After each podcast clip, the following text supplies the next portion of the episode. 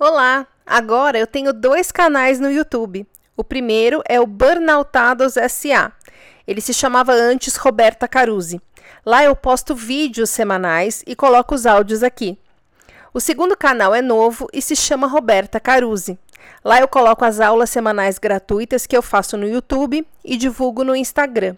Essas aulas ficavam 24 horas no ar e depois eram fechadas, mas eu resolvi deixá-las abertas no YouTube e aqui também, assim você pode ouvir quantas vezes quiser. Você vai ver que as primeiras 41 aulas são em forma de live e a partir da aula 42 elas vão ser em formato de podcast. Você pode assisti-las em vídeo lá no canal. Agora você vai ouvir a aula 23, que tem o tema Seus pensamentos criam a sua realidade. Boa noite minha gente, boa noite Calinha, Calinha fiel, sempre nas aulas. Não apareceu aqui ainda o numerinho, agora apareceu. Boa noite Carlinha, temos uma pessoa na live. Eu acho que vocês estão pedindo para mim com muita força. Por favor, não deixe a aula disponível para todo mundo, 3 dias. Faça o que os marqueteiros mandam fazer, faz ao vivo e depois tira, né? Porque eu peço comprometimento das pessoas. E aí fico sozinha na live. Sozinha não, que a Carlinha está aqui para me fazer companhia. Então, boa noite, Carlinha. Espero que você esteja bem. Vamos aguardar outras pessoas chegando, mas enquanto isso eu já vou falando, já que a maioria vai assistir gravada. E eu já aproveito para adiantar, aproveitem, porque a mamata vai acabar, né? Porque, né, gente? Senão eu faço uma aula gravada e sem interação nenhuma. Aê, pronto, chegou uma pessoa. Marcos, seja bem-vindo. Eu estava aqui reclamando que ninguém entra ao vivo e você entra ao vivo falando finalmente te vendo ao vivo. Então, pronto, parei de reclamar. Boa noite. Ah, ele está em outro fuso horário. Tudo bem, mas já me fez feliz, porque entrou, agora temos 3 pessoas na live. Comigo 4, pronto, já está num número ótimo. Então vamos lá, gente, para quem não me conhece ainda, meu nome é Roberta Carusi, eu sou uma ex-publicitária burnoutada que depois de anos de sofrimento e falta de orientação por parte dos profissionais de saúde, virei uma terapeuta integrativa com foco na recuperação do burnout. Eu atendo com um protocolo criado por mim, que mistura ciência e espiritualidade, porque 8 anos de tratamento me mostraram que a ignorância sobre o burnout ainda é imensa. Já começa na hora em que colocam o burnout como sendo causado exclusivamente pelo trabalho, né, que é um argumento que muitos usam para fazer a gente entender o que está acontecendo com a gente pelo viés da culpa, o que também eu acho muita irresponsabilidade e ignorância. Convido quem não me segue ainda a fazer isso, me seguir lá no Instagram, @Roberta Carusi, aqui no YouTube. Convido quem não está no grupo das aulas semanais gratuitas a entrarem lá, que as aulas ficam 24 horas no ar, mas para quem está no grupo, elas ficam acessíveis por 3 dias, por enquanto. As aulas são gratuitas, eu estudo bastante para entregar um conteúdo que realmente ajude você aqui de alguma forma na sua recuperação, que o povo anda falando muita besteira. Profissionais de saúde que não entenderam nada, pessoas que falam para você que sararam, mas que estão mentindo até para elas mesmas. Então, o pagamento que eu peço para você pela aula de hoje é engajamento. Curte a aula, os posts do Instagram, comenta nos vídeos, assina o canal, compartilha com quem você sabe que está num estresse crônico, entra nas aulas ao vivo, faça uma Roberta feliz. Eu te agradeço e bora para a aula. Um momento. Perdão, tinha que tossir. Boa noite, Tatiana. Boa noite, Tricotando. Hoje conversei com você. Como é que você chama? Acho que é Ana. Ai, meu Deus, eu falo com muita gente, gente. Desculpa. Boa noite, Cristiane. Ah, antes de começar a aula de hoje, eu queria dizer que agora a gente tem um aulão, tá? Que chama Fui Diagnosticado com Síndrome do Burnout e Agora. O link está aqui no descritivo e fica lá no Instagram, vai entrar no descritivo de todos os vídeos aqui do canal a partir do próximo, quer dizer, a partir do anterior, que já entrou, porque era justamente a divulgação da aula. É uma masterclass em que eu reúno tudo que eu gostaria de ter ouvido anos atrás, quando eu estava no começo, e mesmo quando eu estava no meio da jornada, no meio do processo. Quando eu estava vendo meu corpo não responder, ouvindo que era coisa da minha cabeça, perdida, desesperada, sem saber para onde correr, que médico procurar, como fazer para saber se o médico é correto, o certo, é o adequado para mim. Tá? Então, o link para você saber mais, ver todos os módulos, tudo que tem, está aqui embaixo no descritivo. E bora pra aula. Ana, tricotando, lembrei. Conversei com ela agora faz pouco tempo. Boa noite, Denise. Então vamos lá, gente, que hoje eu vou falar o que eu aprendi com esse cara aqui. Vou achar a fotinho dele aqui no livro. Aqui temos uma foto dele jogando um cérebro pra cima. Este cara aqui, autor deste livro aqui, que é o Dr. Joe Dispenza. Ele escreveu vários livros, ele é uma presença constante no YouTube, um monte de gente traz trechos de palestras, de documentários, de entrevistas dele. Muitos canais, inclusive, dublam essas entrevistas, esses trechos, para que haja maior acessibilidade e tal. Mas foi esse livro, boa noite, Anne, foi esse livro aqui que eu comprei meio sem saber quem ele era ainda, né? Eu só tinha visto ele naquele documentário Quem Somos Nós, se eu não me engano. Gente, ele virou meu crush, porque ele é maravilhoso. E eu vou te contar aqui o que eu aprendi com ele, e você vai terminar essa aula querendo procurar mais sobre ele nas redes. Tenho certeza. Porque o negócio é que, do mesmo jeito que eu falo aqui todo início de aula, acabei de falar, assim como eu falo sempre, tem muita gente que só está atrás de engajamento. Eu falo no começo das aulas sobre quem fala de burnout, sem sair desse discurso padrão que todo mundo repete, feito um papagaio sem pensar ou sem questionar, né? Mas você vai concordar comigo que o mesmo acontece em relação às pessoas que falam sobre lei da atração. Ok, a tia que escreveu O Segredo é uma gênia, porque ela pegou uma coisa que quem estudava sobre isso, quem estuda sobre isso, está careca de saber, né? Porque é uma sabedoria ancestral, e ela deu uma roupagem pop, mostrou para todo mundo não só que aquilo existe, mas que é uma coisa que qualquer um pode colocar em prática. Mas ela... E a maioria das pessoas que passaram a falar sobre isso, sobretudo nas redes hoje em dia, cometeram um pecado grande, que foi o de superficializar a informação. Ou seja, para que toda essa informação seja palatável, seja digerível, seja entendida até pela pessoa mais simples, para que isso possa gerar engajamento, viralizações e etc., né, para que isso seja atraente, era preciso não se aprofundar muito, para poder simplificar. Ficar no superficial significa simplificar. E é por isso que hoje tem um bando de gente falando que se você pensar positivo, você vai ganhar na loteria. E as pessoas estão desesperadas, e elas vão consumir esse conteúdo, elas vão se agarrar nisso como uma tábua de salvação. E daí vão sair falando que não dá certo e que é besteira. Ou seja, você conseguiu seus likes, vendeu seus cursos, faturou-se com seus vídeos, mas o que você está fazendo é um desserviço. Você que fala sobre lei da atração sem se aprofundar e sem explicar exatamente como faz. Uma pessoa dessa não quer te ajudar, uma pessoa dessa só quer o seu dinheiro.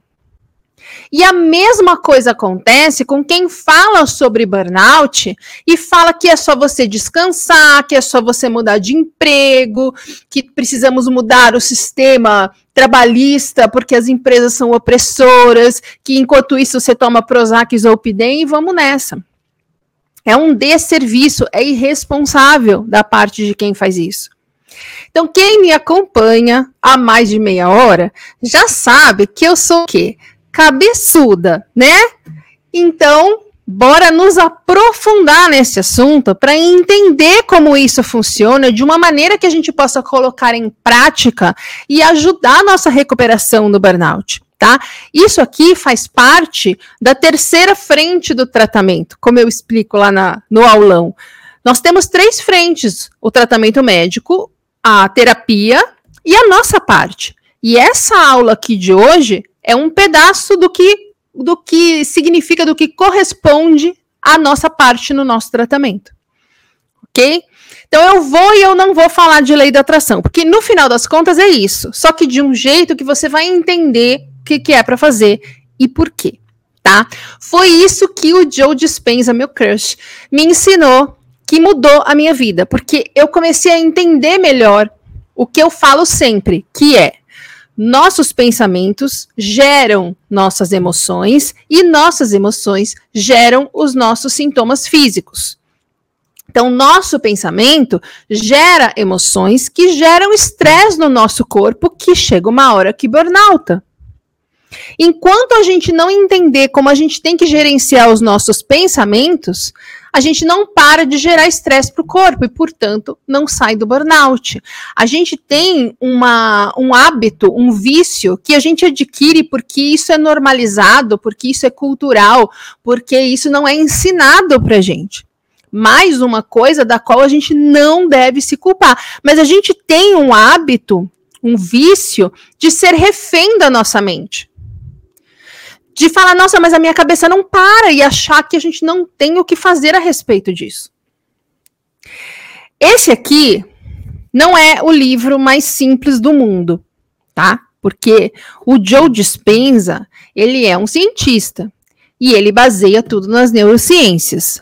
Mas ele é um livro super acessível, tá? Se você quiser ler. Não é um livro de neurociências que a gente tem que quebrar a cabeça para entender. É um livro acessível, mas não é um livro fácil, tá? Não é simples. Eu tenho um outro livro dele, que é esse daqui. Você e Seu Placebo. Confesso que eu não cheguei no fim ainda, que eu dou umas enroladas, porque esses livros são um pouquinho pesados. E às vezes eu preciso de um tempo, né? O Joe Dispenza é meu crush, mas às vezes a gente discute a relação e precisa de um tempo, aí a gente se afasta, eu preciso de espaço, e aí depois a gente fica com saudade e volta. Tá?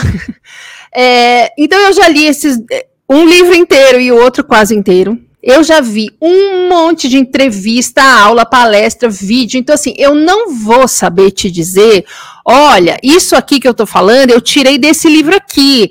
Aquilo eu ouvi numa palestra, tá? Eu não vou saber de onde eu tirei. Mas eu acredito que o que eu vou falar seja o básico do trabalho dele. E meio que vai estar, de alguma forma, em tudo o que você vir dele.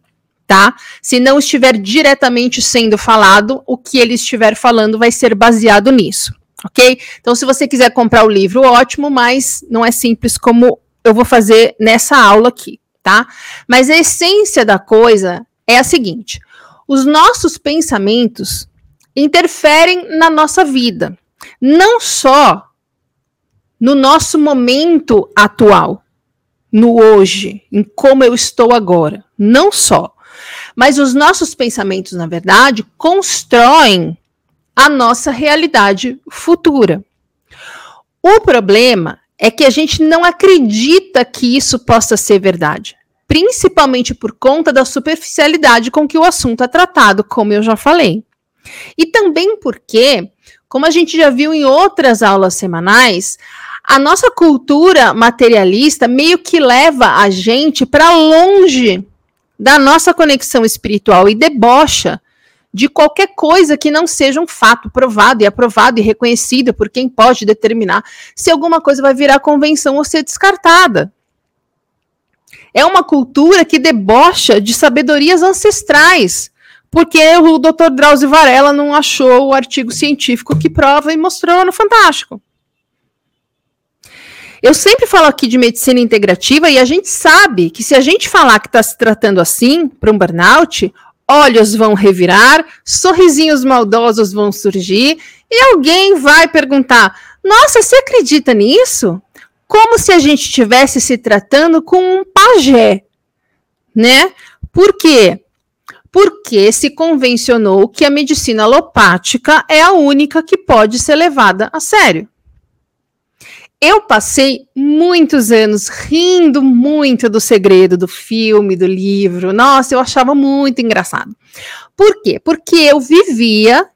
Gente, publicitária é um bichinho cruel, tá? E eu vivia num ambiente em que era ridículo acreditar em alguma coisa que não fosse científica ou tangível, né? Ou material que a gente pudesse pegar. Era visto como coisa para ignorante, para quem é tão ingênuo que pode ser classificado como ignorante. E uma prova de que a gente não acredita é o nosso burnout. O burnout é uma prova de que os nossos pensamentos constroem o nosso futuro. E também é uma prova de que a gente não acredita nisso. Por que que é uma prova de que os nossos pensamentos constroem o futuro? Porque a gente passou a vida tendo pensamentos de medo, de culpa, se comparando com os outros.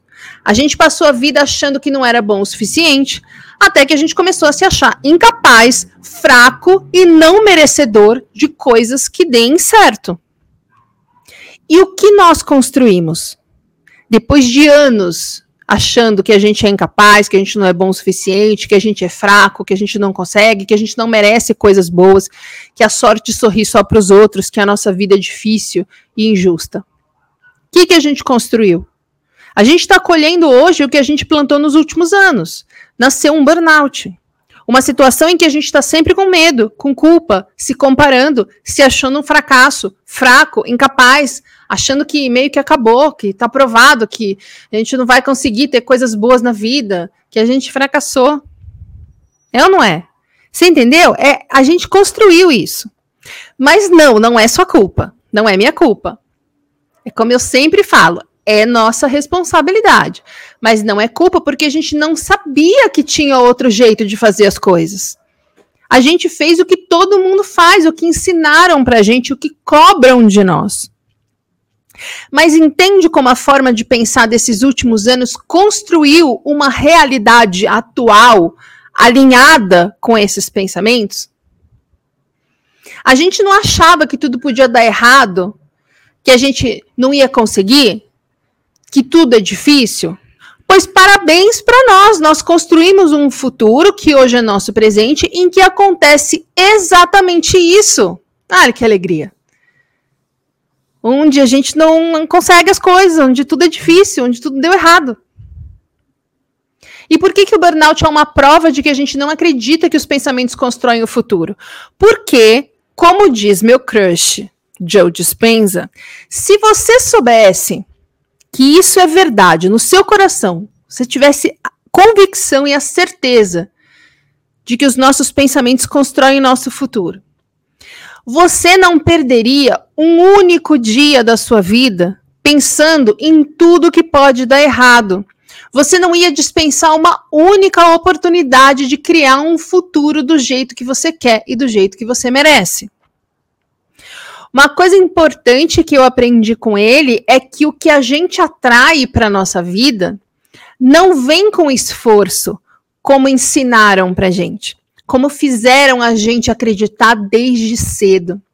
A gente se esforçou muito. Todo mundo que está aqui vendo essa aula ao vivo ou que vai ver gravada, todo mundo se sacrificou, se comprometeu, virou noite, abriu mão de coisas pessoais, fez das tripas coração para dar conta de tudo.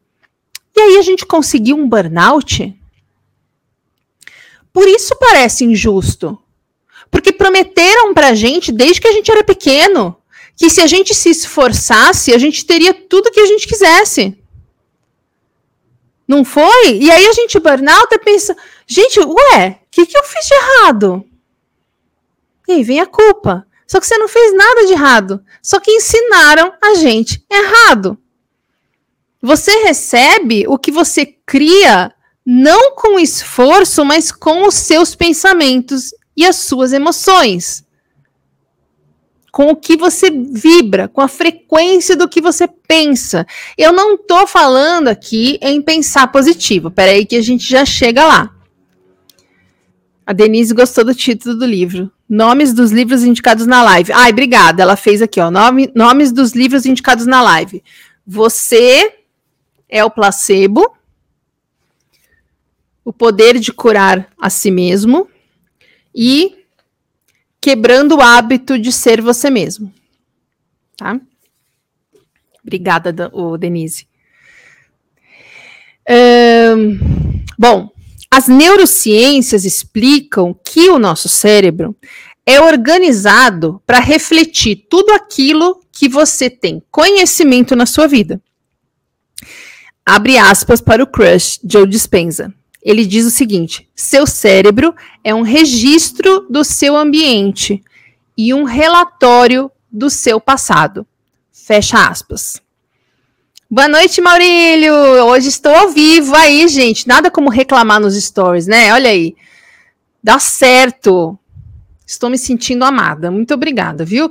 Eu gosto muito de quem assiste as aulas ao vivo, que interage, que faz pergunta. Não gosto de ficar sozinha falando aqui só com a parede, não. Então, obrigada para todo mundo que está entrando hoje. E principalmente a quem entra sempre, é claro. Então, a frase aqui do meu crush. Seu cérebro é um registro do seu ambiente e um relatório do seu passado. Fecha aspas, tá? Ele diz que o ambiente... Na verdade, as neurociências dizem que o ambiente é quem controla o nosso pensamento. Inclusive, as neurociências falam que não existe livre-arbítrio. Justamente por isso. A gente é influenciado totalmente pelo nosso entorno e a gente... toma as nossas atitudes baseada no que o nosso cérebro tem como referência e tal. Mas, quando você adiciona uma parte de estudos, de energia, né, uma parte energética, uma parte espiritual, e é isso que o Joe Dispenza faz brilhantemente, você também passa a entender que o seu ambiente controla o seu pensamento, mas o seu pensamento também controla seu ambiente. E aqui vai um exemplo matador que ele sempre dá e que eu vou repetir porque não tem como explicar melhor do que ele, tá? Vou copiar ele aqui. Você acorda todo dia na mesma hora, levanta do mesmo lado da cama, desliga o despertador com o mesmo dedo, coloca o chinelo sempre primeiro no pé direito, anda até o banheiro, né, pelo mesmo caminho da casa, toma banho lavando, tudo na mesma ordem sempre, com os mesmos movimentos, se arruma de modo a se adequar ao que todos esperam que você pareça, toma café na sua caneca preferida de todo dia, dirige pelo mesmo caminho de sempre, chega no trabalho, que é no mesmo lugar de sempre, encontra as mesmas pessoas de sempre, que te desencadeiam as mesmas reações emocionais. Você volta para casa, no dia seguinte você faz tudo isso de novo, repetindo exatamente as mesmas coisas, do mesmo jeito, sem mudar nada. A pergunta dele é, será que o seu cérebro mudou de alguma forma nesse dia? O seu cérebro aprendeu alguma coisa nova em relação a essa sua rotina? Todos os dias fazendo igual? Será que ele aprendeu alguma coisa? Será que ele mudou de alguma forma? Pensando os mesmos pensamentos? Realizando as mesmas ações? Criando as mesmas experiências? Que produzem as mesmas emoções? Mas secretamente, você está esperando que alguma coisa mude na sua vida. Como é que essa conta vai fechar? Como você pode mudar as coisas na sua vida se você está repetindo tudo igual de novo todos os dias, fazendo com que o seu cérebro vá sedimentando cada vez mais esses hábitos? Então, o ambiente estimula os mesmos circuitos do seu cérebro, todo dia. O tempo todo, repetidamente. E aí você começa a pensar de acordo com o seu ambiente. E é por isso que a gente estava fazendo tudo igual, todo mundo faz, mesmo que não estivesse bom.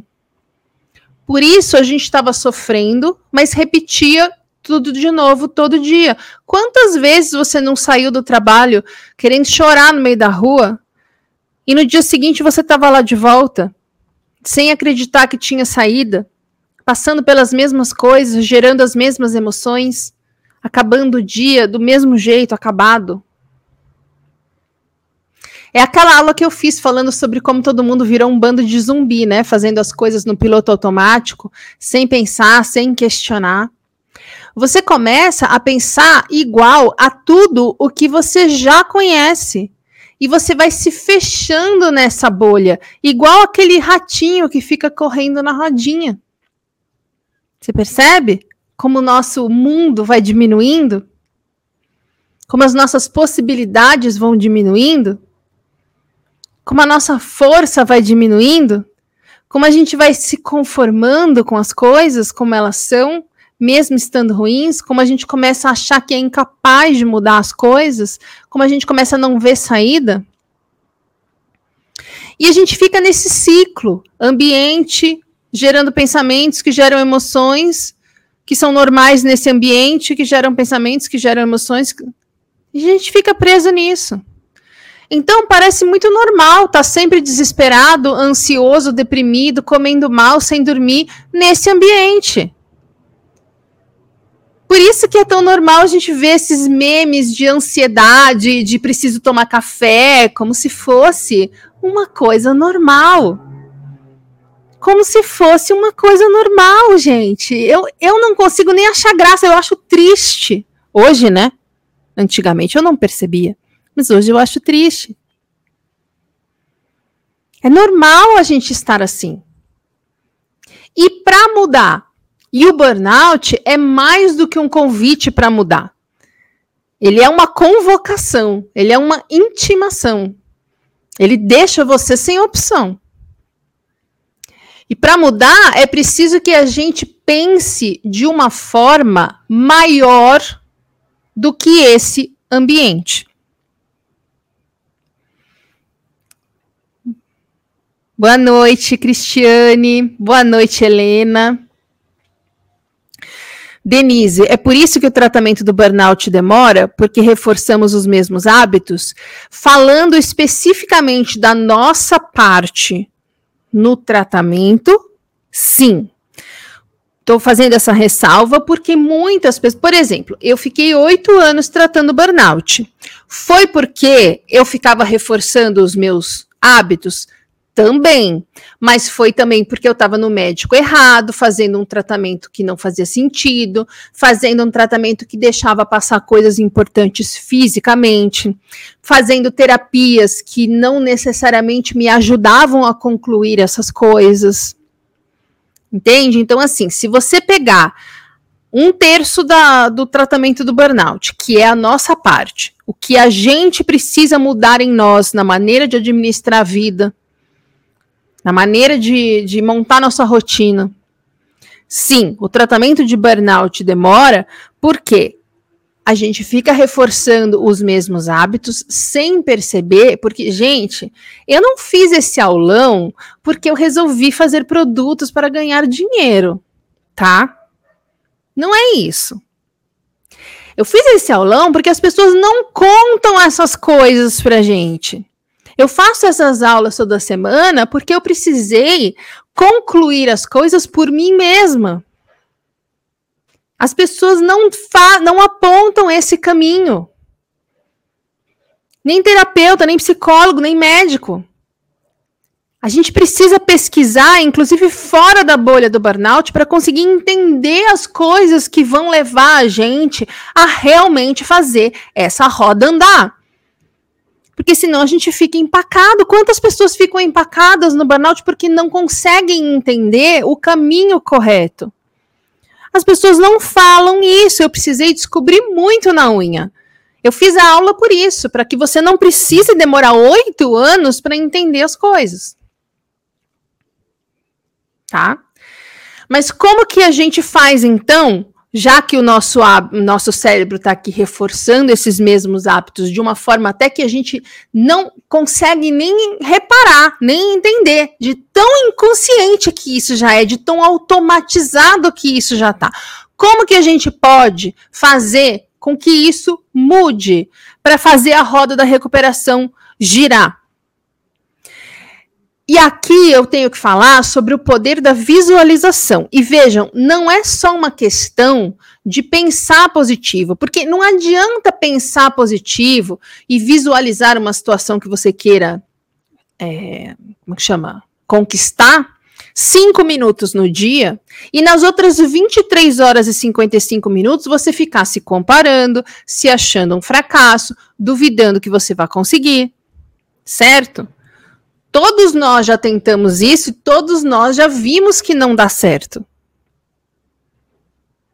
Tem um povo que, se você colocar no YouTube 33x3 ou 55x5, tem lá uma caralhada de gente falando, escreve lá, estou tão feliz e grato porque não sei o que lá, 55 vezes 5 dias. Bacana.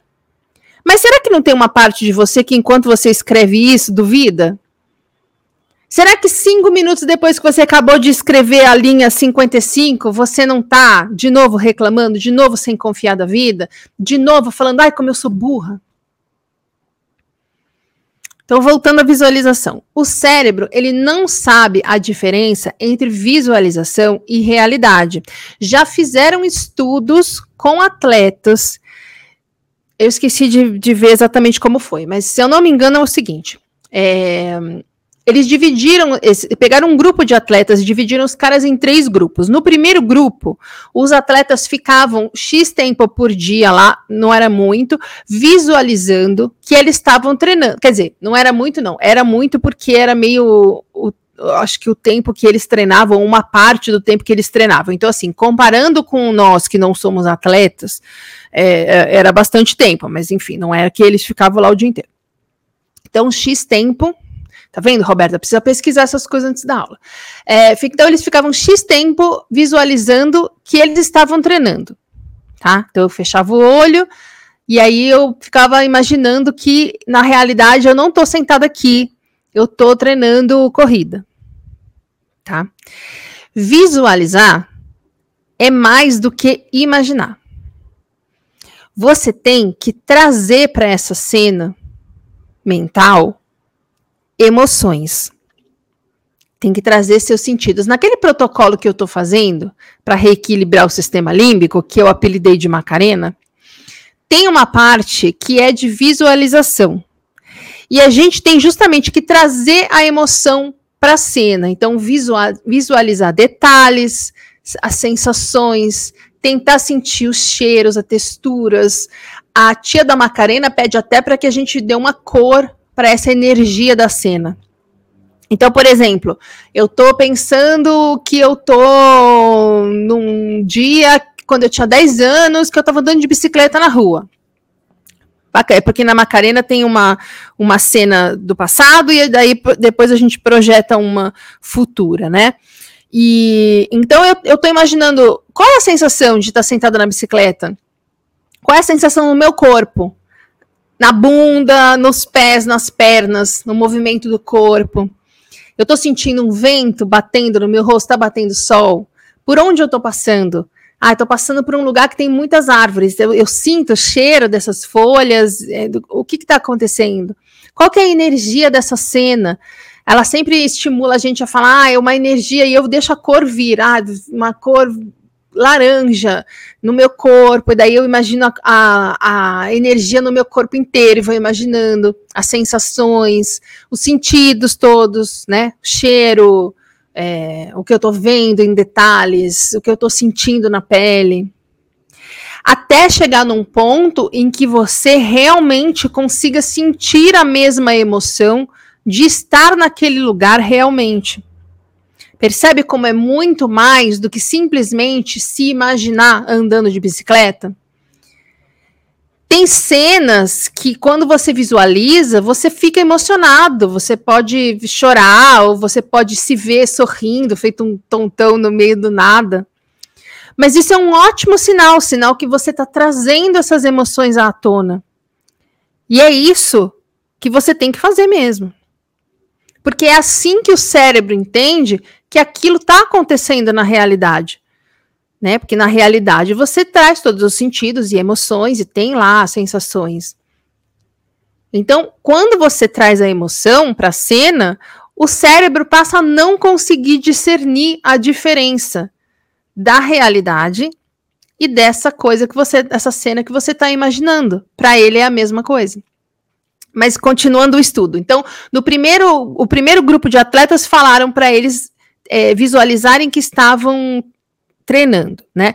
No grupo 2, eles fizeram o treinamento mesmo, físico. Vai lá, correr, pular, o que eles faziam, né? Agora, eu acho que era assim. Por exemplo, os caras treinavam 4 horas por dia e aí um grupo visualizava 2 horas, treinava 2 horas. Era uma coisa assim. Eu sei que o grupo 2 treinava normal e o grupo 1 treinava fisicamente pouco tempo e visualizava estar treinando no restante do tempo, né? Que eles normalmente estariam treinando fisicamente. E o terceiro grupo não fez nada. Ficou parado, como se tivesse com a perna machucada. Ou seja, fisicamente, os grupos 1 e 3 não fizeram nada, né? Ou fizeram pouco. Desculpa, eu devia ter visto achado essa pesquisa antes, mas enfim, dá para entender. E o grupo 1 visualizava, o 2 não e o 3 não, certo? No final, os atletas dos grupos 1 e 2 apresentavam os mesmos resultados em termos de resposta do corpo. Ou seja, o grupo que fisicamente fez o treinamento inteiro e o grupo que treinou uma parte visualizou outra tiveram o mesmo resultado físico, como se todos tivessem treinado o mesmo tempo. Nesse protocolo da Macarena, quando eu comecei a fazer 6 meses atrás, eu ainda estava com um nível de insônia e também com aquele problema que eu tinha, ai, como é bom falar no passado, que eu tinha, de que eu não podia andar, nem me movimentar muito, porque daí meu corpo ligava o alerta, né? E aí eu não conseguia dormir na noite seguinte. Eu estava com tudo isso tão ativado ainda, que nos primeiros dias que eu fiz esse protocolo da Macarena, é um protocolo que é baseado em neuroplasticidade, tá? Para reequilibrar o sistema límbico, porque eu passei por um tratamento muito errado que meio que ferrou minha vida anos atrás. Não é uma coisa comum no burnout, não é mesmo uma coisa comum. Nem o ruim, nem a solução. Mas, enfim. E aí, eu tô apontando porque os papéis que eu faço aqui, a rodada tá aqui do meu lado. Eu tenho que fazer 4 rodadas por dia. Eu não conseguia fazer 4 rodadas fisicamente, em pé, fazendo os movimentos. Eu não conseguia, porque se eu fizesse isso, eu ficava com fadiga e depois eu não dormia. Então, nos primeiros dias, eu fazia 2 rodadas em pé e 2 eu sentava e visualizava o que eu estava fazendo. E deu resultado como se eu tivesse feito 4 rodadas, né? Claro que à medida em que a gente vai podendo fazer as coisas da maneira correta, é mais eficiente, mas veja como eu não perdi tempo por ter conseguido só depois de uns dias fazer as 4 rodadas na real, né? Em pé, me mexendo. O cérebro entendeu que eu estava fazendo as 4 rodadas e me ofereceu o mesmo resultado e as mesmas mudanças no sistema límbico do que se eu estivesse fazendo do jeito certo. Quer dizer, não era errado, mas você entendeu, do jeito fazendo em pé. Então, quando eu falo para alguém, se você não está conseguindo fazer atividade física por conta de fadiga e etc., visualiza. E muita gente acha que eu sou doida, que eu estou debochando. Mas eu sei que tá certo, porque meu crush, Joe Dispenza, demonstrou isso, inclusive ligando uns eletrodos na cabeça do povo que estava meditando. É super legal.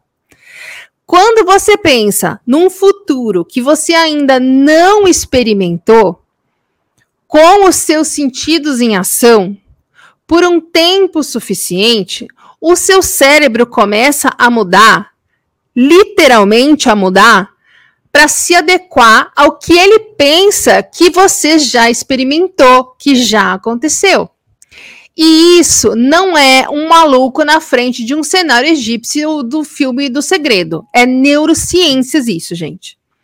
Para mudar a sua realidade, você tem, então, que mudar os pensamentos que você está pensando, os comportamentos e os hábitos que você está executando e as emoções que você memorizou e que se tornaram parte de você e que o seu cérebro já automatizou, né? Que você já faz no piloto automático sem se dar conta, sem perceber.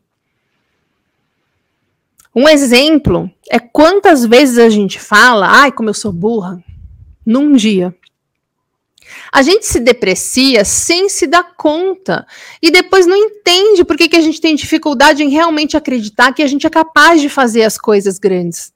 A gente passa o dia inteiro falando, ai, como eu sou burra, ai, eu não consigo, ai, já sei o que vai acontecer, isso aí vai dar errado. Como é que a gente vai acreditar que a gente é capaz de fazer as coisas grandes? A gente fica remoendo, ai meu Deus, eu burnoutei porque eu devia ter ficado mais tempo em tal lugar, ai, eu não fiz o suficiente, ai... A gente está reforçando as mesmas coisas e não está mudando nada. E aí a gente tem os mesmos resultados e fala, ai, a vida é injusta, queria melhorar. Percebe como não dá? O problema que faz a lei da atração não funcionar é que as pessoas, diante do discurso superficial de quem fala as coisas só pelo like, pelo engajamento, as pessoas tentam mudar a realidade sem mudar o que elas pensam, sem mudar como elas agem, sem mudar o que elas sentem. Não é assim que funciona.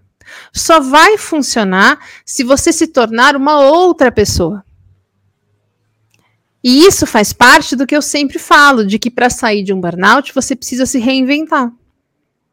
Quantas vezes você não ficou feliz com alguma coisa e em seguida você estava ansioso, ou arrasado, ou tirando a importância daquilo? Meu, eu era rainha em fazer isso. Eu ainda preciso prestar atenção de tão rainha que eu era em fazer isso. Isso é piloto automático. Ai, aconteceu uma coisa super legal, você fala, ai, meu Deus, mas será que vai acontecer tal coisa? Ai, muito bom pra ser verdade. Ai, agora tô esperando dar merda. Quantas vezes você já não fez isso? Chama piloto automático isso. É isso que faz a gente pensar, eu posso me curar do burnout. E 5 minutos depois, tá pensando em todos os sintomas e realmente duvidando de que você vai se livrar daquilo. O nosso cérebro automatizou esse jeito de pensar e o nosso ambiente repete e alimenta isso. A gente alimenta o ambiente alimenta isso na gente. Tá automatizado para todo mundo. Você fala, eu vou me curar do burnout. Aí você lê que o Joãozinho tá falando que é preguiça. Pronto, destruiu toda a sua convicção. E aí você já tá, ai meu Deus, se sentindo derrotado. Nosso cérebro automatizou esse jeito de pensar, automatizou as emoções ruins que a gente sente quando a gente pensa essas coisas, automatizou os comportamentos que a gente tem quando a gente sente essas emoções.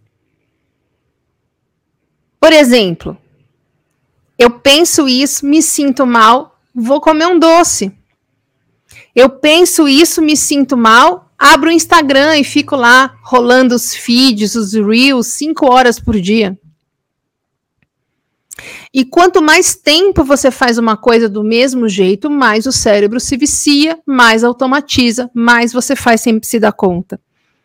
Por isso, gente, que precisa cortar isso. E para mudar a sua vida, diz o meu crush Joe, é preciso fazer com que o seu cérebro comece a trabalhar em novas sequências, em novos padrões, em novas combinações, para que ele possa trabalhar de maneira diferente, para que ele possa quebrar esse hábito. Por isso que esse livro aqui chama Quebrando o Hábito de Ser Você Mesmo. Porque ele propõe que nós precisamos... Olha aqui o subtítulo. Como desconstruir sua mente e criar uma nova. Ele propõe que você quebre essas coisas automatizadas que o seu cérebro já está acostumado a fazer. Porque se você não fizer isso, você vai obter exatamente os mesmos resultados de sempre. Não tem segredo. Você continua pensando igual, sofrendo pelas mesmas coisas, julgando do mesmo jeito, se culpando do mesmo jeito, se comparando do mesmo jeito, se sentindo mal do mesmo jeito, criando emoções ruins do mesmo jeito, reforçando comportamentos que te fazem mal do mesmo jeito, você vai conseguir os mesmos resultados. Como quebra? Com conhecimento e informação, porque é assim que o cérebro muda. Cada vez que a gente aprende uma coisa nova, literalmente o cérebro faz uma conexão nova. E é isso que a gente precisa fazer o nosso cérebro começar a fazer. Novas combinações, novas sequências, novos padrões, novas conexões, novos aprendizados. Toda vez, funciona assim, ó. Toda vez que a gente pensa alguma coisa, o nosso cérebro tem lá um caminho super complexo, tá? Que vamos simplificar. Toda vez que a gente tem um pensamento, o nosso cérebro produz substâncias químicas, tá? Então, se a gente tem um pensamento alegre, esse pensamento vai ativar lá um grupo de circuitos, tá? Que no outro lugar do cérebro produz uma substância química para que você se sinta fisicamente da mesma maneira que o pensamento que você está produzindo. Então, você tem um pensamento alegre, o cérebro fala, gente, atenção, alegre, e você se sente bem, disposto, motivado, energizado. Se a gente tem um pensamento negativo, o pensamento negativo aciona outros circuitos. O cérebro tem a circuitaria negativa e a circuitaria positiva. E a circuitaria negativa é mais forte, é mais bem construída, por conta da evolução. Se a gente tem um pensamento negativo, eles acionam outros circuitos que produzem outras substâncias que da mesma forma sinalizam o corpo para que a gente se sinta daquela mesma maneira como está pensando. Ou seja, se você teve um pensamento ruim, você se sente mal. E isso a gente vê na prática, só que a gente nunca parou para reparar nisso. Mas, se eu estiver aqui fazendo nada, assistindo uma série, e de repente eu penso, gente, eu não vou sarar, não tem como. Ai, eu não tô vendo evolução nisso. Ai, o fulano já tá... Eu vou me sentir mal, concorda? Eu vou ficar ansiosa, eu vou desfocar, vou ficar triste, eu vou ficar desanimada, minha postura vai mudar, meu tom de voz vai mudar. Porque eu tô pensando coisas ruins, gerando emoções ruins, e o meu corpo tá, então, se sentindo mal. Agora, se eu estiver fazendo alguma coisa, e aí, de repente, eu pensar, nossa, tal coisa tá dando super certo, ai, que bom, meu Deus, eu tô vendo resultado, como é que eu vou me sentir? Super bem, empolgada, vou sair cantando pela rua talvez não, que eu vou ser presa, mas pela casa. Certo? Você se sente mal, você vai, ai, vou comer um chocolate. Você se sente bem, ai, beleza, é mais fácil fazer dieta. Tudo isso foi disparado pelo seu pensamento. E aí, você começa a pensar da maneira como você está se sentindo. Eu pensei uma coisa ruim, estou me sentindo mal, isso faz com que eu pense outras coisas ruins que me fazem me sentir mais mal. Mais substâncias vão sendo produzidas e você fica preso nesse ciclo, pensamento ruim, me sinto mal. O que me faz ter pensamentos ruins, me fazem sentir mal. Pensamentos ruins, me sinto mal.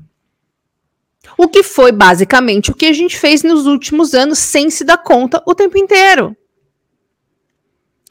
E é isso que faz com que quando você pensa positivo, você não consiga mudar nada. Porque você pensa positivo, mas sente negativo. E em segundos você está pensando negativo e se sentindo mal, e pensando negativo e se sentindo mal. Ai, eu quero sarar. Ai, mas eu não sei como é que eu vou sarar. Ai, gente, será que eu vou sarar? Pronto, já. Cagou tudo. Pensamento positivo mudou o quê? Nada. Agora, se você visualiza um futuro maravilhoso todos os dias, mas se sente indigno daquilo, você sente como se você não merecesse aquilo, tem uma parte de você duvidando daquilo, não muda nada. Você pode ficar visualizando 5 horas seguidas. Se você se sente indigno, não merecedor e duvida que aquilo possa acontecer, não vai mudar nada na sua vida. Nada, nem ninguém, nem nenhuma experiência vai conseguir tirar você desse programa mental. A única coisa que consegue fazer isso é você. Só pensar positivo não muda nada. Só trazer boas emoções não muda nada. Você só muda as coisas, você só constrói um futuro, uma nova realidade, quando você muda os pensamentos e as emoções. Tá? Só que a gente se viu obrigado a mudar no meio de um burnout. Quando a gente está se sentindo mais mal do que nunca, mais incapaz do que nunca, mais sem merecimento do que nunca, mais culpado do que nunca, etc, etc, etc, né? Então, bom, azar o nosso. É um trabalho maior. Mas, gente, eu acabei de convencer o meu sistema límbico, terminei os 6 meses sexta-feira passada. Acabei de convencer o meu sistema límbico que tá tudo bem. Ele passou anos e anos e anos e anos em alerta total, me matando aqui de fadiga, de insônia, de um monte de sintoma, porque estresse crônico. Eu convenci ele de que tá tudo bem. Só com a Macarena? Não, claro que não. Com tudo o que eu sempre falo para vocês. É o que eu falo, a Macarena é uma coisa fora da curva, porque o problema que eu tive do sistema límbico também foi fora da curva. De novo, não é normal no burnout, tá? Se eu conseguir convencer meu sistema límbico que tá tudo bem, o negócio funciona. Isso é neuroplasticidade. É o cérebro fazendo novos aprendizados, formando novas conexões e mudando a circuitaria. É isso que a gente tem que fazer. Porque os nossos pensamentos podem nos deixar doentes, que foi o que aconteceu exatamente nos últimos anos da gente. Nossos pensamentos nos fizeram ter um burnout. Não se iluda, os nossos pensamentos nos deram um burnout. Tá? Não cai nessa do sistema opressor. O sistema é opressor, você foi vítima da sua empresa, do seu chefe, sua família tem responsabilidade, concordo com tudo isso. Mas, grosso modo, o que aconteceu... Nossos pensamentos nos deram um burnout. Ou os nossos pensamentos podem nos curar. Do mesmo jeito que ele nos adoeceu, eles podem nos curar, que é o que eu estou fazendo e trazendo esse assunto aqui para você hoje, para que você também consiga se curar. Todo dia, gente, você se visualiza curado, se sentindo bem, fazendo as coisas que você não consegue fazer hoje. Como você vai se sentir quando você estiver curado? Qual é a sensação que vem? Qual é a emoção que vem? O que você vai estar fazendo? Ah, por exemplo, eu não consigo andar, então vou me visualizar andando no parque. Qual é a sensação? O que você está vendo? O que os seus sentidos estão sentindo? Qual é a emoção que vem? A visualização tem que ser completa para que o cérebro seja enganado e ache que você está realmente andando no parque. E ele vai se adequar fisicamente ao longo do tempo para que seja possível para você fazer o que você vem visualizando na real. Só que assim, dedica um tempo do seu dia para isso, tá? Não estou falando que você precisa fazer 2 horas, mas também não é 1 minuto. Ah, se entrega, traz essas emoções, repara nos detalhes, traz todos os seus sentidos, desliga tudo para você não ser interrompido. Fica num lugar que você se sinta à vontade, se você chorar, se você der risada, se você fizer careta. Que cheiro que tem essa cena, que texturas que tem. Tá frio, tá calor? Como que você tá se sentindo? Essa circuitaria, gente, que eu falei que a circuitaria negativa é a circuitaria positiva, né? Existem no nosso cérebro e a circuitaria negativa é mais bem formada, mais forte e maior, por conta da evolução. Eu vi uma entrevista, na verdade, eu vi um trechinho, um videozinho curto de uma entrevista da doutora Ana Beatriz, aquela psiquiatra que eu sou fã dela. E ela estava falando que as experiências ruins que nós temos na vida colam no nosso cérebro igual velcro. Cola com muita facilidade e você não tira de lá tão fácil.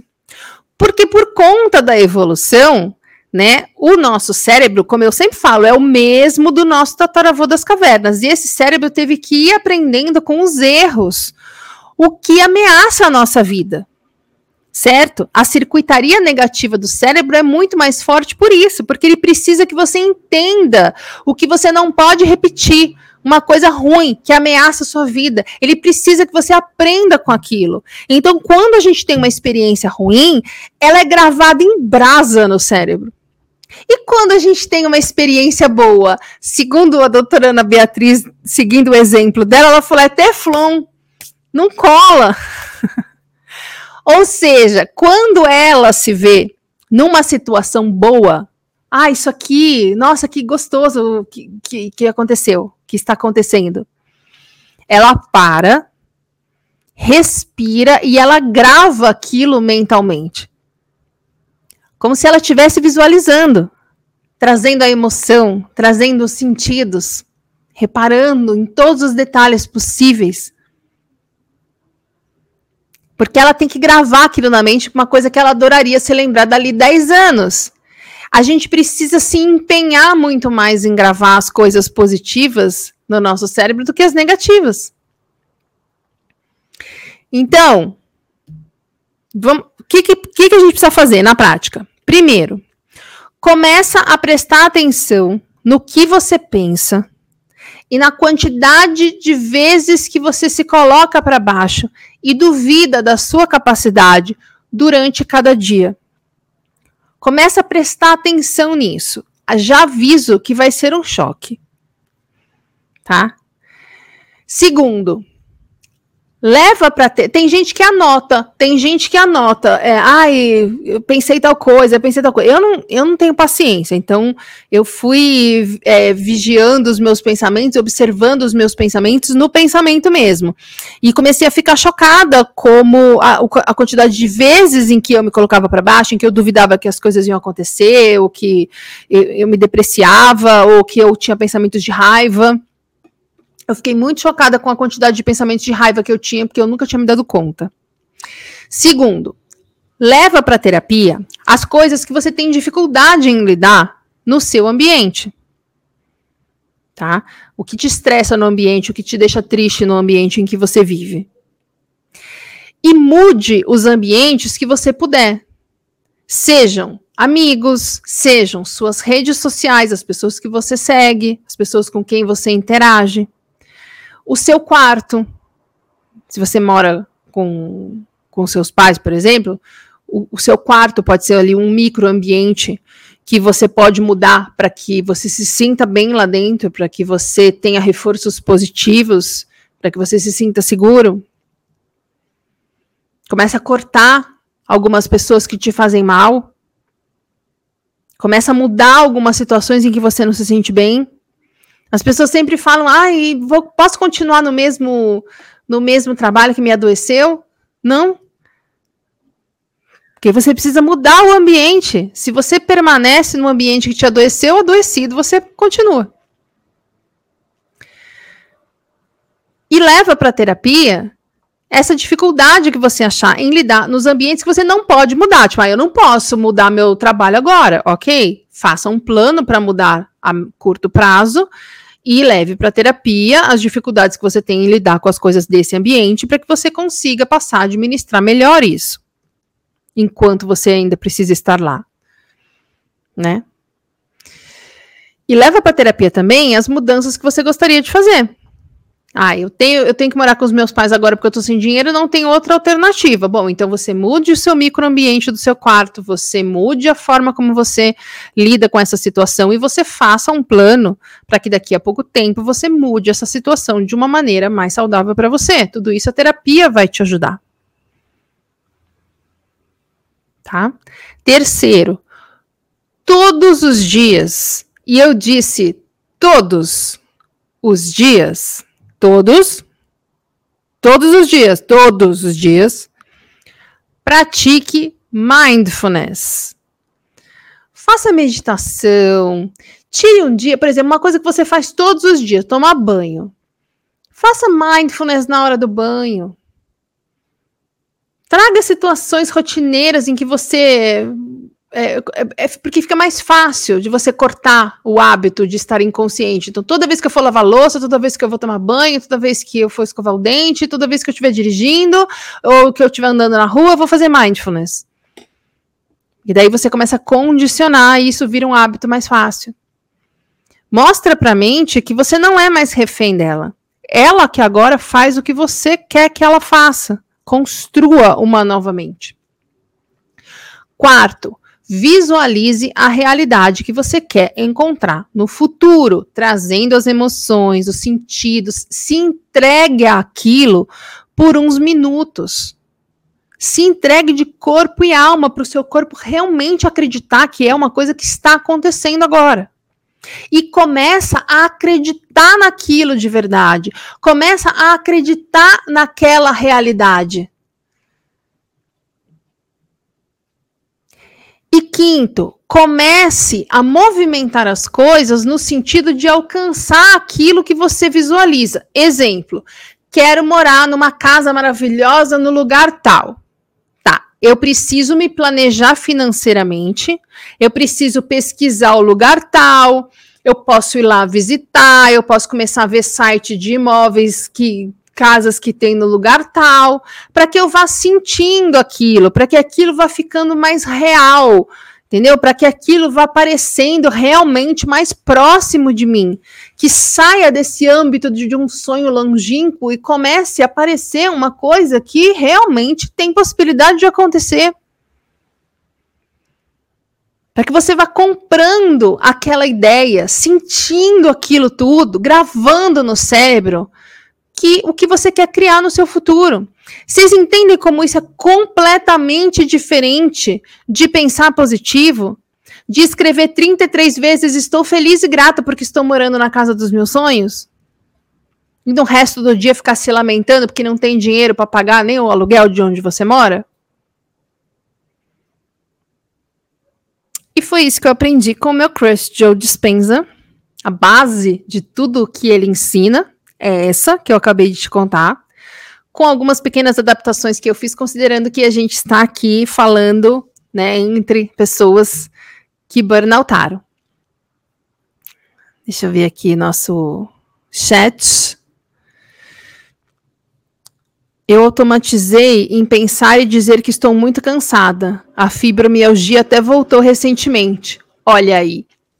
Sabe o que você pode fazer, Denise? Você pode, além de se visualizar todos os dias, desse jeito que eu falei, visualizando situações que hoje podem parecer difíceis ou impossíveis para você, você pode...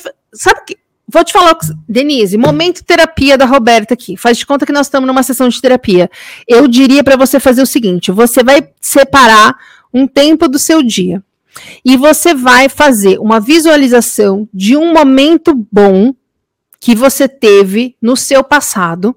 Não importa se foi ontem ou se foi quando você tinha 5 anos. Você vai pegar uma cena boa em que hoje seria impossível. Tá? Então, por exemplo, você tá muito cansada. Pega uma situação que aconteceu no passado que foi boa, que te traga emoções boas, mas que hoje é um desafio para você. Que você fala, eu não conseguiria fazer isso, porque hoje eu ficaria muito cansada. E aí você visualiza e muda, tá? Não faz muitas vezes a mesma seguida. Pega uma situação 1, aí amanhã você pega uma situação 2, aí volta para 1, e visualiza dessa forma, traz todas as emoções, todos os sentidos nessa cena. Depois que você acaba isso, você pega uma projeção futura, ou seja, uma coisa que você gostaria que fosse possível para você fazer, mas que ainda não é. Nem que seja, eu vou me visualizar andando no parque. Eu gostaria de, por exemplo, eu moro perto de um parque, eu fiquei anos sem poder ir no parque. Se eu soubesse disso tudo antes, eu me visualizaria. Agora, por exemplo, eu fazendo a Macarena, que eu ainda estou fazendo, eu me visualizo correndo no parque. Isso ainda é impossível para mim, mas eu gostaria que fosse possível daqui a um tempo. Então, eu me visualizo correndo, trazendo todos os sentidos. Faz isso, pega uma situação do passado que seja um desafio fisicamente para você hoje, e depois uma que você vai projetar para o futuro, que também seja impossível ou muito difícil para você hoje. Faz isso por um tempo, todos os dias, com consistência, se entrega, você vai ver. Mas eu tô falando aqui de meses, tá, gente? Eu não tô falando de fazer uma semana e falar, ai, não tive resultado. Esse negócio do sistema límbico que eu fiz foram 6 meses, tá? E uma outra coisa, Denise, a fibromialgia é uma das coisas com as quais os médicos alopatas confundem o burnout. Muita, mas muita gente que tem burnout acha que tem fibromialgia e não tem, tá? Vamos ficar atento, por isso que a Roberta fez o aulão, fui diagnosticada com burnout e agora, porque a gente precisa entender o tipo de médico certo para tratar a gente, tá? Ó, por exemplo, a Mary falou, nem me fale em cansaço e dor, tá aí um pensamento que é automatizado e que está reforçando a sensação de estar cansada e com dor. Você pensa isso, você gera uma emoção ruim, seu corpo responde de uma maneira em que você se sente cada vez mais cansada e cada vez com mais dor, e cada vez mais sem saída. O que te ajuda a identificar quando os pensamentos ruins acontecem? Acho que não dou conta, só quando já estou muito estressado. Os pensamentos ruins te deixam se sentindo mal, né? Mas assim, olha como a coisa está automatizada. Quando a gente se sente mal, e a gente só percebe quando a gente está muito mal, é porque a gente não prestou atenção entre o mal e o muito mal, né? Se você começa a exercer presença, ou seja, a fazer mindfulness, a meditar, a acalmar, a desacelerar a mente, vão vir pensamentos do nada. E vai ficando mais fácil. É como se você estivesse calando um pouco a boca da mente, entendeu? Aí fica mais fácil de você identificar os pensamentos ruins e os pensamentos bons no meio de tudo. Porque quando a gente está com a mente desesperada, blá, blá, blá, blá, você não consegue entender o que está acontecendo. É como se eu chegar aqui e começar a falar nessa velocidade, eu não parar de falar nessa velocidade, eu ficar só vendo, você não sabe nem o que eu estou falando direito, porque eu não paro de falar. Você não consegue prestar atenção. Agora, se eu estou falando mais devagar, você consegue entender o que eu estou falando, consegue prestar atenção nas coisas nas partes das coisas que eu falo, raciocinar se faz sentido uma coisa com a outra ou não. É isso que a gente precisa fazer com a nossa mente. Por isso que eu falo, esse negócio de fazer mindfulness e meditação, que é o que mais as pessoas resistem, é fundamental. Porque é uma maneira de você se desconectar do ambiente e se conectar com você. E começar a perceber como você pensa, que emoção isso traz, como o seu corpo reage, como você se sente. E isso também pode ser automatizado. Depois de um tempo, a gente consegue fazer isso com facilidade. No começo, claro, é mais difícil. Entendeu? Ó, a Denise aqui. Quando eu percebo, já pensei, já reforcei o pensamento de cansaço e dor. Gente, isso acontece mesmo, tá? Porque a gente tá muito acostumado a fazer um negócio. A gente não pode exigir da gente que, só porque eu resolvi, eu vou conseguir. Tem que dar um tempo, tem que respeitar o processo. Não é tão rápido quanto a gente gostaria. Nenhuma mudança de hábito se dá tão rápido quanto a gente gostaria, né? Então, por exemplo, se você vai... eu tenho que todo dia acordar, levantar cedo, pôr minha roupinha e vou correr. Você acha que nos primeiros dias você vai feliz? No primeiro pode ser. No segundo você já está negociando. No terceiro você já está odiando. No quarto você está rezando para chover. Até que chega um dia que você automatizou tanto esse hábito que você começa a sentir falta, que você fica de mau humor se não for. Mas tem que ter esse tempo, porque o cérebro tem que construir esse hábito literalmente nas conexões que ele faz. Então, a gente precisa ter um pouco de paciência e consistência. Não adianta fazer num dia e não fazer nos outros 2 dias. Entendeu? Tem que fazer isso com consistência. Há anos eu me sinto mal. Sim, é verdade. É um programa mental mesmo. A terapeuta disse que preciso introduzir atividades que me dariam prazer para substituir o mal pelo bem.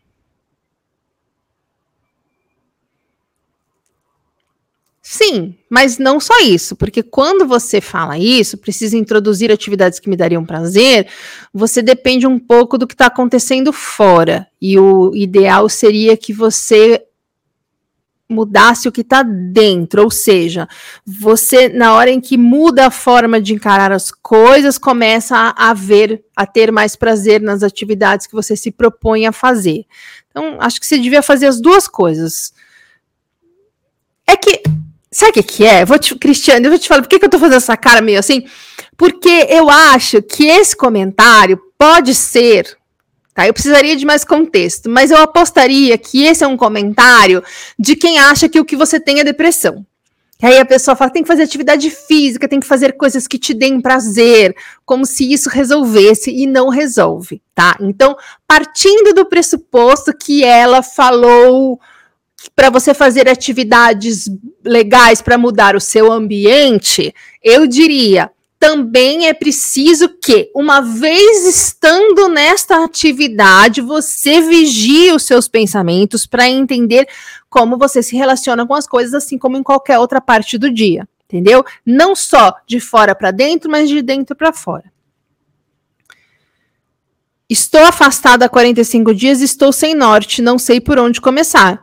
Você vai aqui no descritivo, clica no link de acesso da aula Fui Diagnosticado com Síndrome de Burnout e Agora, compra a aula, assiste, porque eu te respondo isso em detalhes, em 2 horas de aula, tudo que você precisa fazer, quem você precisa procurar, etc, etc.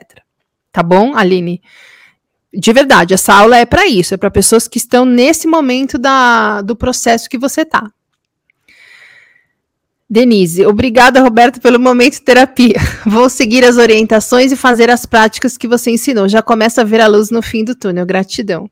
De nada, estamos aqui para isso, meu amor. Só quem passou sabe o que é, né? E é o que eu falo, gente. Esses produtos que eu estou começando a fazer agora, não é uma sanha mercenária louca de uma pessoa que falou, ai, acho que eu vou fazer isso para ganhar dinheiro. É uma forma de eu... fazer vocês ganharem tempo. Quantos anos eu demorei para aprender, entender e concluir tudo o que eu falo aqui? E justamente eu falo aqui para que vocês não precisem gastar tanto tempo. Eu daria tudo para ter alguém com um perfil, com o conteúdo das coisas que eu falo, gente, em 2015. Nossa senhora, minha vida seria outra. Mas...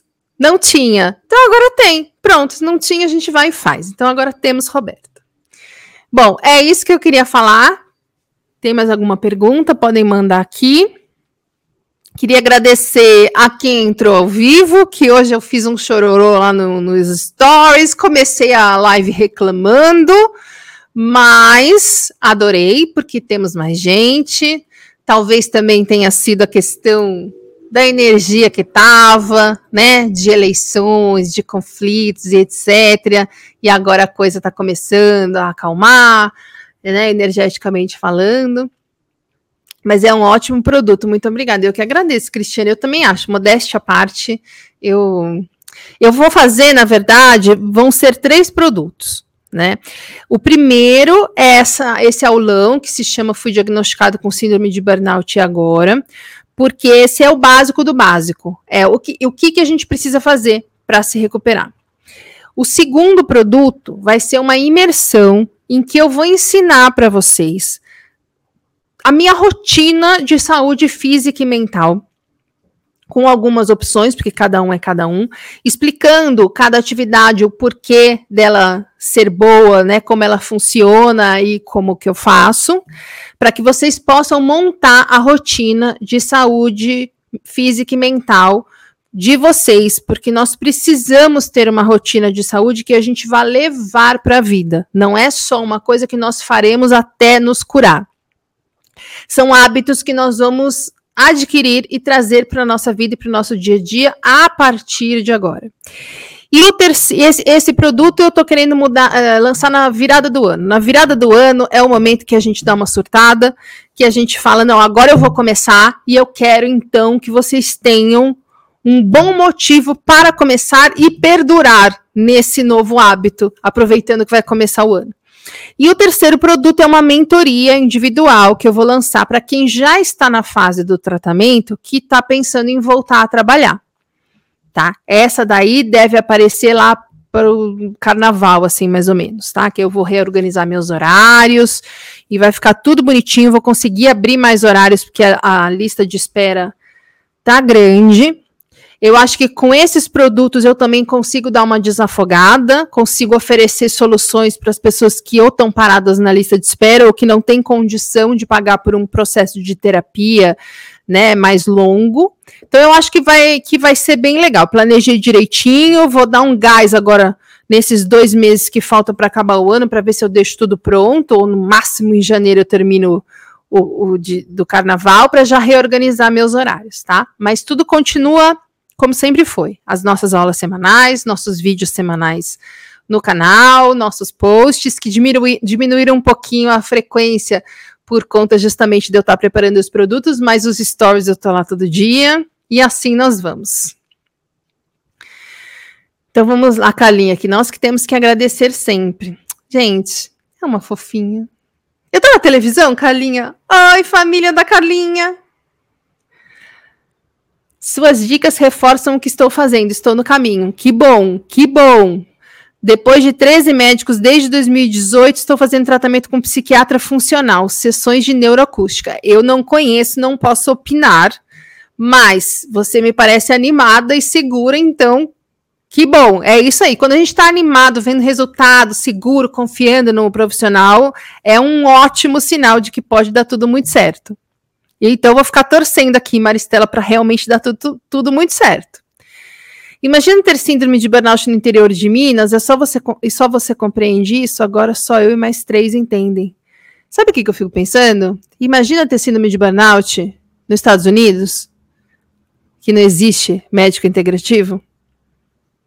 É isso que eu fico pensando, gente, sem brincadeira. Eu ficava pensando, eu sempre falava, por que eu nasci no Brasil? Porque tem uns bisavós meus, a minha família originalmente é da Itália, todos os bisavós, né? E eu lembro que eu fui uma vez lá em Nova York, tem aquela Ellis Island, que tem os nomes dos caras que migraram, né, na época lá da guerra, ou antes, né? E tem lá os nomes dos meus bisavós, de 2 bisavós, não é bisavós, 2 parentes, talvez sejam irmãos dos meus bisavós que foram para Nova York. Eu falei, mas puta merda, gente, mas por quê? Que eu não sou da parte da família que veio para Nova York? Aí hoje eu falo, porque se eu tivesse burnoutado lá, eita que eu não ia sarar nunca, gente, pelo amor de Deus. Tudo tem um porquê, tudo tem um porquê. Então é isso, gente, de nada, Ana, volte sempre, estejam aqui toda semana, façam uma Roberta feliz, campanha, façam uma Roberta feliz, porque se a Roberta se revolta, gente, tira a aula, depois não deixa com replay, que é isso que os marqueteiros mandam fazer, tá? Mas eu fico meio assim, porque eu sei que às vezes a gente não tá num dia de foco, né? Mas, enfim, vamos ver. Então é isso, até semana que vem. Passei bastante do horário, desculpa, fiquei tangarelando no final sobre os produtos e tal. Quem se animar para ler o livro, recomendo que comece por esse.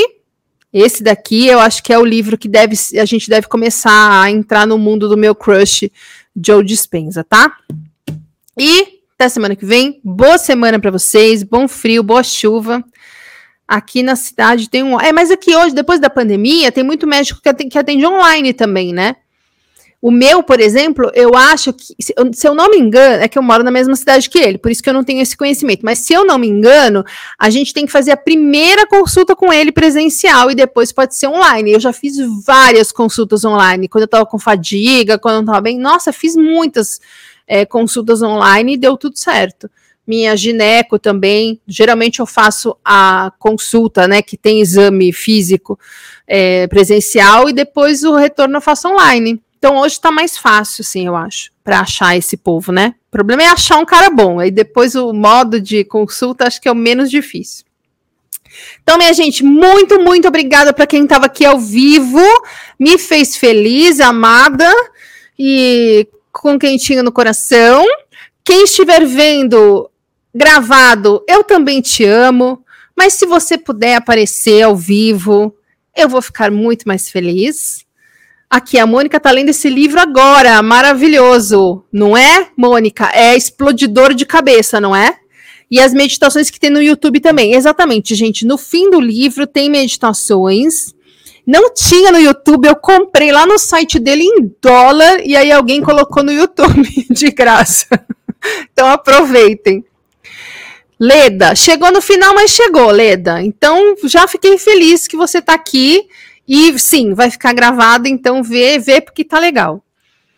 Então é isso, gente. Obrigada por tudo, pela presença, boa semana, bom frio, e hasta la vista, baby. Um beijo. Me siga também no Instagram, @Roberta Carusi. Obrigada pela companhia e até a próxima!